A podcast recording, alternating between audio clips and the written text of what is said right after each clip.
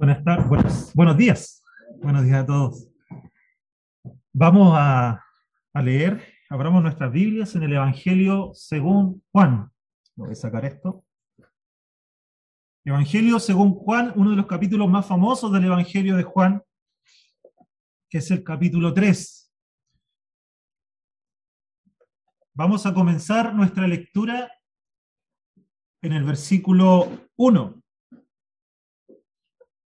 Evangelio de Juan, capítulo 3 y versículo 1, dice: había un hombre de los fariseos que se llamaba Nicodemo, un principal entre los judíos. Este vino a Jesús de noche y le dijo: Rabí, sabemos que has venido de Dios como maestro, porque nadie puede hacer estas señales que tú haces si no está Dios con él. Respondió Jesús y le dijo: antes de seguir, quiero que noten esto. Nicodemo nunca hizo una pregunta. Ustedes se fijan, Nicodemo en ningún momento preguntó algo, pero el Señor leyó el corazón de Nicodemo.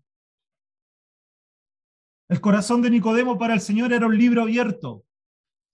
Era una carta que no había, que leyó sin haber sacado el sobre, sin haberlo sacado del sobre. Por eso dice, respondió Jesús. Y espero en el Señor que, al igual que Nicodemo, el Señor vea tus pensamientos en esta tarde, en esta mañana, y seas confrontado como también lo fue Nicodemo. Respondió Jesús, versículo 3, respondió Jesús y le dijo: de cierto te digo. Otra cosa, siempre cuando la Biblia habla, repite esas palabras, de cierto, es porque lo que viene después es de suma importancia, de mucha atención. Lo que está haciendo el Señor con Nicodemo, lo que está haciendo el Señor con Nicodemo es decirle que esté atento. Lo que va a decir ahora es muy solemne, muy importante. De cierto te digo, el que no naciere de nuevo no puede ver el reino de Dios. Nicodemo le dijo: ¿cómo puede un hombre nacer siendo viejo?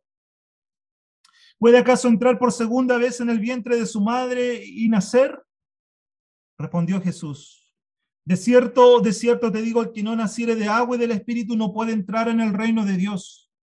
El que es nacido de la carne, carne es. Y el que es nacido del Espíritu, Espíritu es. No te maravilles de que te dije: os es necesario nacer de nuevo. El viento sopla de donde quiere y oye su sonido, mas ni sabe de dónde viene ni a dónde va.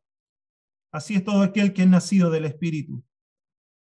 Respondió Nicodemo y le dijo: ¿cómo puede hacerse esto? Respondió Jesús y le dijo: ¿eres tú maestro de Israel y no sabes esto? De cierto te digo que lo que sabemos hablamos y lo que hemos visto testificamos, y no recibís nuestro testimonio. Si os he dicho cosas terrenales y no creéis, ¿cómo creeréis si os dijere las celestiales? Nadie subió al cielo, sino el que descendió del cielo, el Hijo del Hombre que está en el cielo.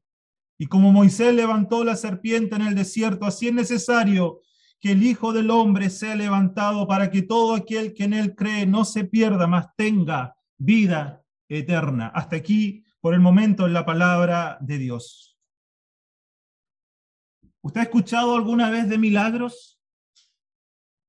A lo mejor en alguno de nosotros hemos visto la mano de Dios obrando milagrosamente. Sabemos, acá hemos conversado y sabemos de acá en nuestra asamblea cómo el Señor en este último tiempo ha obrado milagrosamente. Pero el milagro que Dios haya hecho, el más grande de todos los milagros, es el nuevo nacimiento. Es más grande que la creación misma. Dios creó toda la naturaleza, pero ese milagro no se compara a la nueva naturaleza dada al pecador. Es más grande que cuando crea aquella vida en el útero de la madre. Es más grande cuando Él crea esa vida, porque hace una vida nueva en el vacío pecador de un alma perdida. Es más grande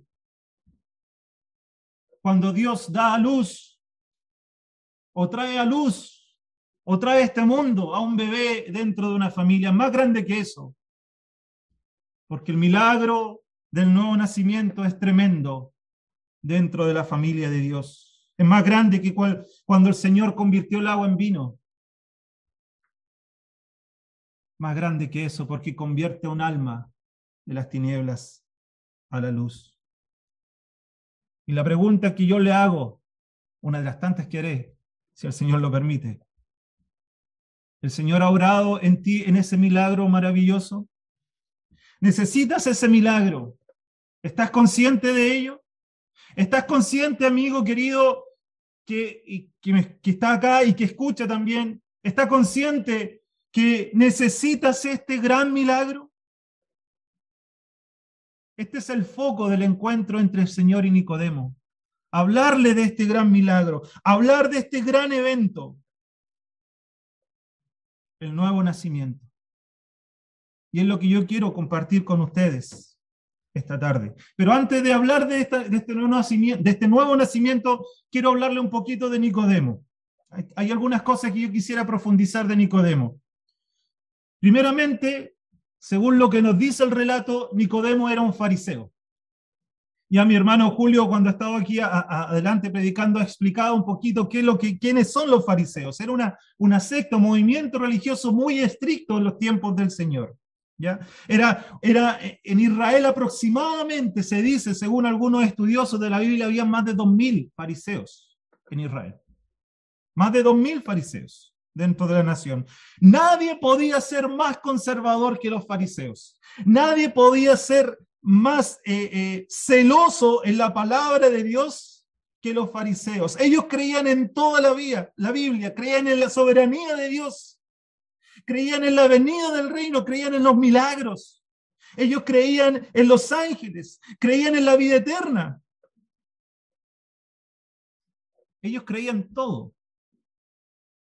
Y este hombre Nicodemo, era uno de ellos. Era inundado por la palabra de Dios. Si había alguien que fuera totalmente celoso en la palabra de Dios, porque vemos que parte diciendo de que él era un principal, o sea, era un hombre muy importante dentro de los fariseos. Si alguien estaba totalmente inundado por la palabra de Dios, si alguien tenía un conocimiento tremendo de la palabra de Dios, si alguien era totalmente celoso y fiel a la palabra de Dios y a la asistencia al templo, ese era Nicodemo. No había nadie como él, un principal, estaba en la cúspide de la jerarquía de los fariseos. Pero tenía un problema. No había nacido de nuevo. En segundo lugar, vemos que era miembro del Sanedrín, un ente, un grupo de gobernantes judíos. Era como la mezcla entre los tribunales de justicia y el Congreso Nacional.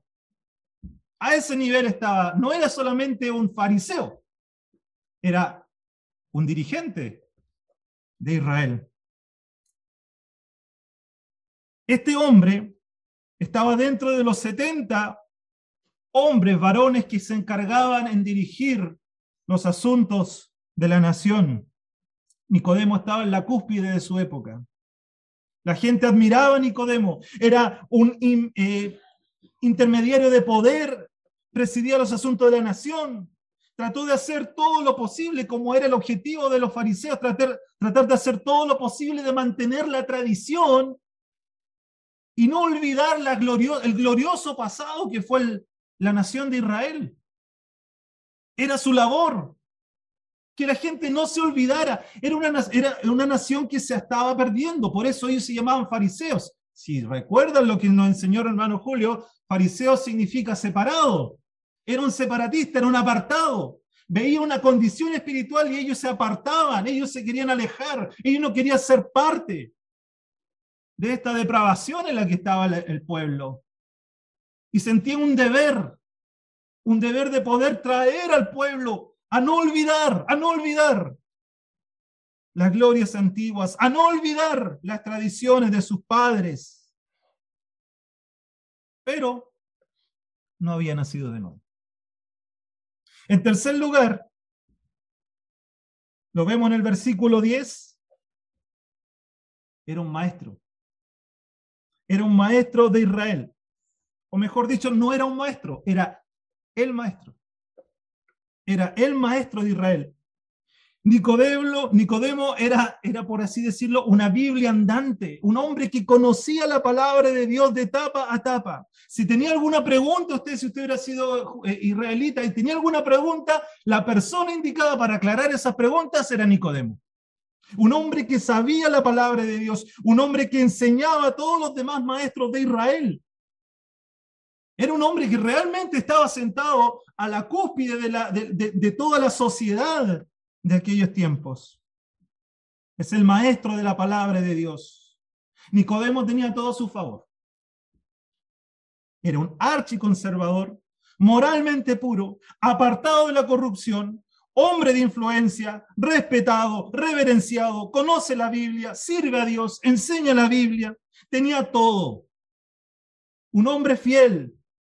Pero no había nacido de nuevo. Mi pregunta, otra pregunta que le hago, ¿es este quizás el perfil de alguno de los que están en este momento escuchando en la sala y también en los medios, en las redes?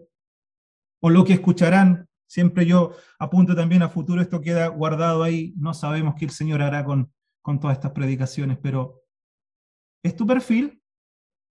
¿Este es tu currículum? ¿Una persona de una moralidad intachable? ¿Una persona que eres tan conservador? ¿Una persona que incluso en estos tiempos y ahora que vienen las elecciones se ha preocupado de quizás escuchar las propuestas y ver cuál de todo resguardará el bien, la ética, la moral, las buenas costumbres, porque tú eres preocupado de esas cosas? Puedes que hayas crecido en la iglesia, puedes que hayas comenzado a asistir a la iglesia 9 meses antes de que hayas nacido incluso. Hayas nacido y criado en la iglesia. Puede ser incluso, y aquí voy a apuntar también, porque la invitación que quiero hacer con este estudio es también que los creyentes valoremos el nuevo nacimiento. Tomamos el real significado, el real peso del nuevo nacimiento. Puedes ser un profesor de escuela dominical. Puedes que sea un colaborador activo en la iglesia. Puedes trabajar en un ministerio de jóvenes. Usted puede que conozca la Biblia de adentro hacia afuera y de afuera hacia adentro. Pero déjame decirte algo, amigo. O incluso aquellos que quizás piensan y creen ser creyentes y no lo han sido, porque nunca han nacido de nuevo. Con todo ello, y con reverencia y con respeto, pero con mucho amor les digo, vas al infierno. Vas al infierno. Tu camino va directo hacia la condenación eterna. Y quiero que miremos ahora el nuevo nacimiento, quiero que lo miremos por 2 razones. Ya lo dije un poco, aquellos de nosotros que hemos nacido de nuevo. Quiero que tengamos una aguda comprensión, hermanos, una aguda comprensión de lo que significa esto en nuestras vidas, de lo que significa Dios en nuestras vidas. Esto nos hará honrar, valorar este nuevo nacimiento nos hará honrar y glorificar a Dios. Nos hará tomar en serio nuestra vida cristiana. Mi vida cristiana no es una opción que yo elijo qué cosas hacer, es que yo debo vivir como creyente, porque he nacido de nuevo. No pueden haber en nosotros deleites en cosas que no son agradables a Dios. No puede ser eso. Somos nueva criatura, hemos nacido de nuevo. El nuevo nacimiento es más grande, soy un hombre casado, pero mi nuevo nacimiento es más grande que mi casamiento. Es más grande que estar casado, es más grande que ir a la universidad, es más grande que tu licenciatura, tu titulación de carrera, es más grande que tu ascenso al trabajo. Esto es más grande, es lo más maravilloso que pueda haber pasado en tu vida. ¿Lo entiendes así? ¿Es para ti tu nuevo nacimiento lo más importante en tu vida? ¿Es para ti de mayor valor que todos tus logros en esta vida? ¿Vale más que tu título, jóvenes? ¿Vale más que tu trabajo, querido hermano? ¿Vale más que tu familia, querida hermana? ¿Más que tus hijos?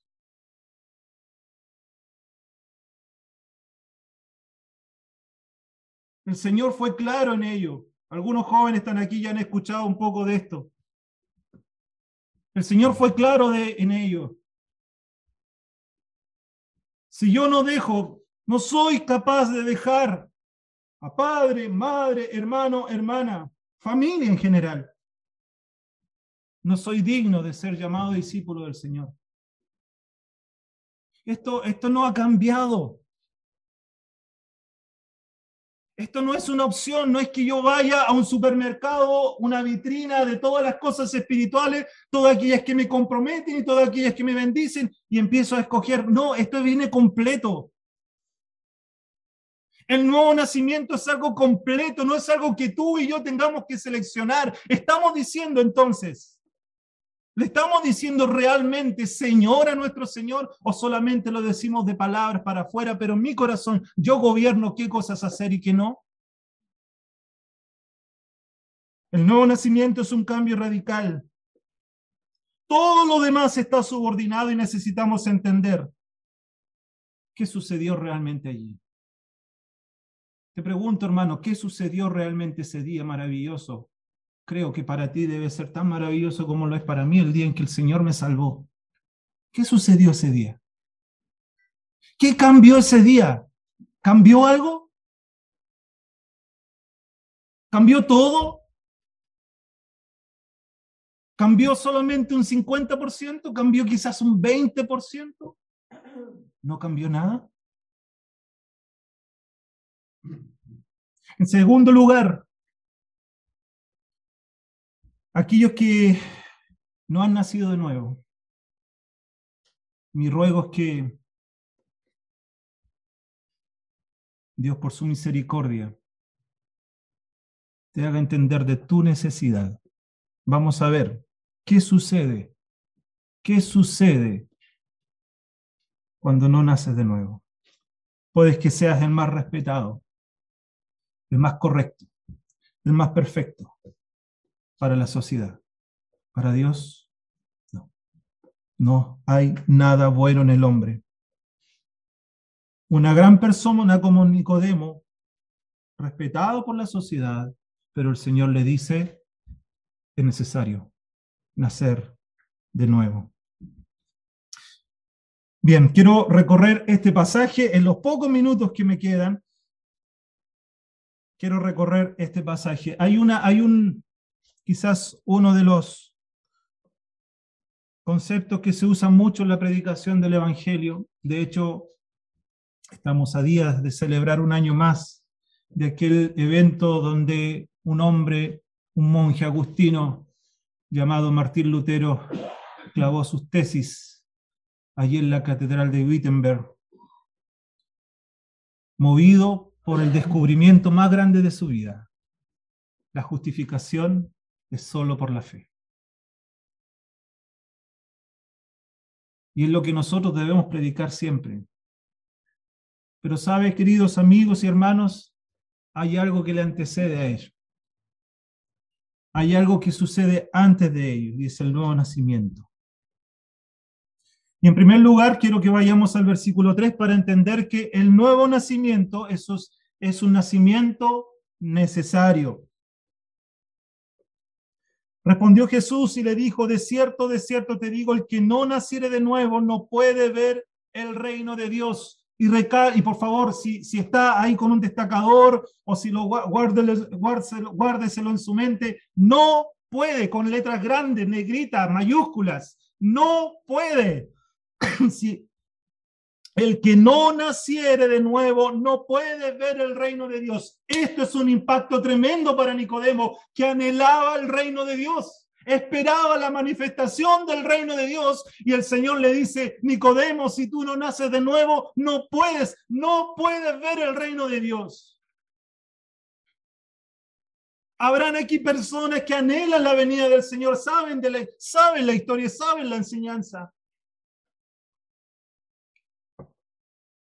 Saben que Cristo vendrá, saben que establecerá un reino de paz, donde ya no habrán todo lo que hoy día está pasando en la sociedad. Ya no existirá más, habrá paz, habrá tranquilidad, habrá armonía. Ese reino precioso que es descrito por los profetas. Pero si tú no naces de nuevo, no serás parte de ese reino, no se puede. El Señor no dijo, a menos que nazca de nuevo, es posible que no veas el reino de los cielos. No dice eso, dice que absolutamente es imposible para ti ver el reino de Dios a menos que nazca de nuevo. Usted y yo estamos tan plagados en una incapacidad moral que ni siquiera, querido amigo, ni siquiera podríamos oler el reino.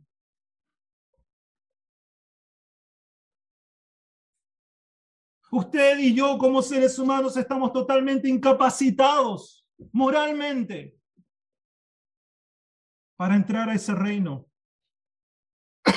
Al menos que uno nazca de nuevo, no puede ver el reino de Dios.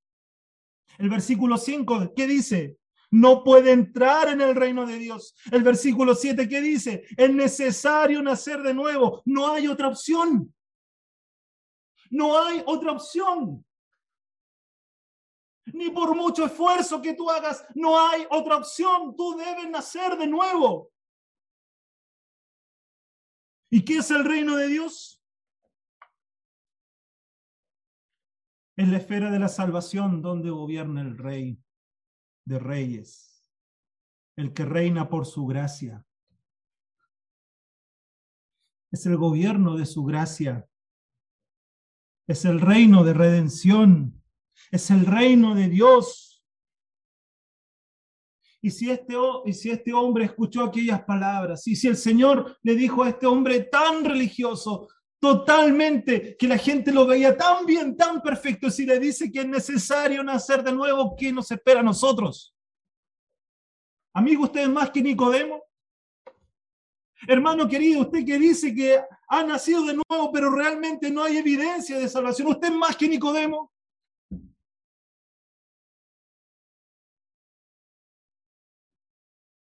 Entonces, este es el primer punto, la necesidad de un nuevo nacimiento. Versículo 3 dice, de cierto te digo, el que no naciere. ¿Cuál es la siguiente palabra? De nuevo. De nuevo. Y Nicodemo entendió. Bueno, él pregunta, ¿cómo puede un hombre nacer siendo viejo? ¿Puede acaso entrar por segunda vez en el vientre de su madre y nacer? El Señor habla de dos nacimientos. El versículo 6 dice, el que es nacido de la carne, carne es. Ese es tu primer nacimiento. Ese es el nacimiento donde todos venimos al mundo, donde aquí todos hemos nacido una vez. Y luego el Señor dice, y el que es nacido del Espíritu, Espíritu es. Debe haber un segundo nacimiento. Y aquí yo me atrevo a decir, quizás no todos hemos nacido de nuevo. Primer nacimiento, sí. Todos, no estaríamos acá. Pero si el Señor viniese ahora, entonces estarán allá solamente los que han nacido por segunda vez. El segundo nacimiento nos presenta dos cualidades. La primera es una acusación. Tu primer nacimiento estuvo tan plagado y contaminado por el pecado, tan lleno de maldad, que no puedes entrar en el reino de Dios simplemente con haber nacido una vez. Nacimos en pecado. Nacimos bajo el pecado. El veneno del pecado estaba en ti y en mí en el momento de nuestra concepción.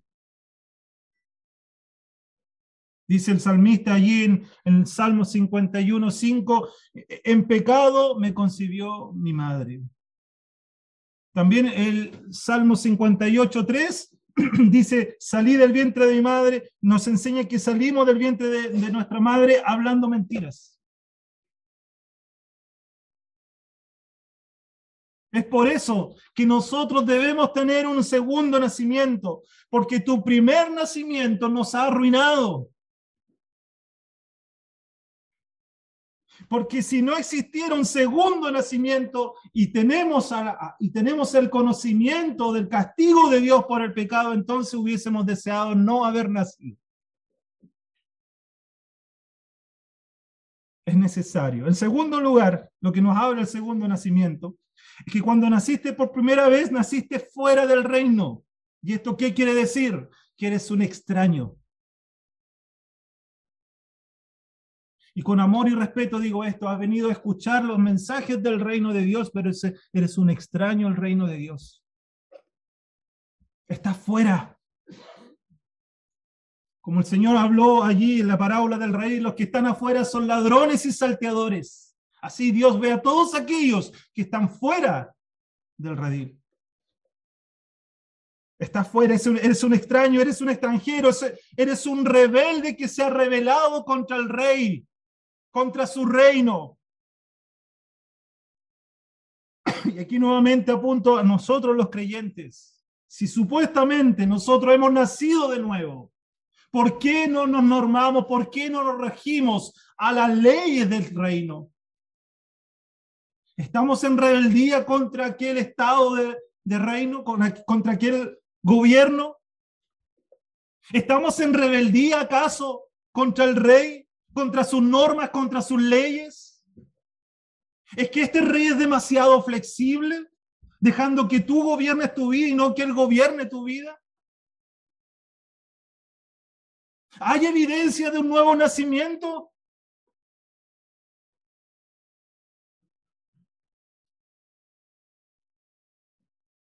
En segundo lugar, el nuevo nacimiento es un nacimiento inmerecido. No voy a alcanzar a verlos todos, son 12. Y voy recién en el segundo. En segundo lugar, es un nacimiento inmerecido. Quiero hacer una pregunta y si es posible que la puedan contestar audiblemente. ¿Qué hizo usted? ¿Qué hizo usted para merecer nacer en este mundo? Estoy esperando respuesta. Nada. Nada. Gracias, hermano. Todo lo contrario. Todo lo contrario. No lo merecíamos. No. Usted no hizo nada. Yo no hice nada y aquí estamos. Aquí estamos, aquí vivimos, nacimos físicamente y no hubo ningún mérito para hacer aquello. Dios simplemente eligió que nacieras y fue así. Él quiso que tú nacieras y así fue. Es de parte de Él, no es parte mía. Lo mismo es en lo espiritual, querido amigo. Y hermano, nosotros no hicimos nada, no merecíamos hacer nada, no, nuestra salvación no es algo nuestro, no lo merecemos. Y Dios decidió salvarte, Dios decidió salvarme. ¿Para qué? ¿Para ser exitoso en la vida? Dios entregó a su Hijo unigénito, el único perfecto, el único santo, el único puro. ¿Para qué?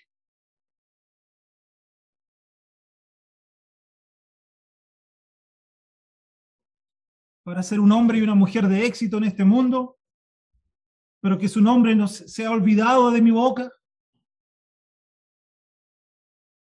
¿Dónde está la honra en ello? La palabra de Dios nos llama incluso a honrar al Señor en nuestro trabajo. ¿Le honramos? La palabra de Dios nos dice que nosotros debemos ser el reflejo de Cristo en nuestra vida. ¿Reflejamos a Cristo? Vuelvo a repetir, ¿qué más importante? ¿Tu nuevo nacimiento o tus logros personales? ¿Qué más importante? Es un nacimiento inmerecido. No es por integridad personal. No es porque te hayas bautizado ni cuando adulto, ni cuando niño. no es por un servicio espiritual, no es por dar dinero, no es por asistir a la iglesia, no es por su propio carácter, que sea una persona muy buena. Tito 3:5, y con esto termino, dice: nos salvó no por obra de justicia que nosotros hubiéramos hecho, sino por su misericordia, por el lavamiento de la regeneración y por la renovación del Espíritu Santo. ¿Saben lo que es esto? Lavamiento de la regeneración. La palabra regeneración significa nuevo nacimiento. No hay nada que tú y yo podamos hacer de nuevo. ¿Qué hizo para nacer por primera vez? Nada. ¿Qué puedes hacer para nacer espiritualmente? Absolutamente nada. Es todo de Dios, todo por gracia. El tiempo me ha alcanzado. Pero se da cuenta, querido hermano y amigo, se da cuenta, aquí no hay trabajo nuestro. Entonces no deberíamos cuidar los creyentes aquel precioso tesoro que nos fue entregado, como es la salvación, con temor y temblor. Quisiera seguir ahondando, pero confío en el Señor que estos dos puntos sean ya suficientes para entender esto. No te mereces la salvación que tienes. Y con respeto y amor te digo, y la estás desperdiciando con la vida que llevas quizás. Amigo que estás escuchando, no te mereces la salvación que se te ofrece, pero en su misericordia Él la ofrece gratuitamente. ¿Quieres ir al cielo? No hay otra opción más que ser. Es necesario que nazcas de nuevo. No hay más, no hay otra opción. Hermanos queridos, es necesario entonces que si hemos nacido de nuevo, hay un cambio radical. No a medias. Radical. Hablamos de arrepentimiento. Ya sabemos lo que significa. Hermano, tú sabes lo que significa tener un arrepentimiento genuino. Lo repetiré de nuevo. Es un cambio, es un giro en 180 grados. Miraba un punto que me llevaba a una vida no agradable delante de Dios. Y ahora veo al Señor y voy por su camino, voy por su senda, voy por sus mandatos. La vida cristiana es una vida donde renunciamos a nuestro yo para ensalzar a aquel que lo entregó, a aquel que se renunció por nosotros. Que el Señor bendiga su palabra. Vamos a orar. Bendito Dios y Padre que está en los cielos, queremos venir a tu presencia en esta hora y agradecer, Padre amado, la infinita misericordia que tú tienes, Padre Celestial, hacia nosotros. Como lo dice tu palabra, en que siendo un pecador, Cristo murió por nosotros. Gracias, Padre amado, te damos. Gracias porque tú nos muestras en tu palabra la necesidad del hombre que tiene para poder llegar a tu reino celestial. Nacer de nuevo. Padre amado, que los que no tienen a Cristo comprendan que es la única vía. Es el único medio, es la única forma de poder llegar a estar contigo. Nacer de nuevo. Padre Santo, y nosotros los creyentes, que podamos entender que si hemos dicho que hemos nacido de nuevo, que hay un cambio en nuestras vidas, donde seamos gobernados en nuestras decisiones, en nuestra ética, en nuestra moral, en todo que sea gobernado por los principios bíblicos, y no por los principios del mundo. Los principios del mundo han fluctuado, Padre amado. Hoy estamos en tiempos donde a lo bueno le llaman malo y a lo malo bueno. Pero tus principios, Padre, son eternos, permanecen siempre y a ellos nosotros debemos gobernarnos. Padre, bendice tu palabra, que a pesar de lo torpe que quizás ha sido la exposición, es tu palabra la que cambia los corazones. Y es por eso que confiamos, Padre Santo, de que tú harás el trabajo en cada uno de nosotros. Te pedimos todas estas cosas, oh Dios, a ti sea la gloria, bendito Dios, y a nuestro Señor. Lo hacemos en el nombre del Señor Jesucristo. Amén. Amén.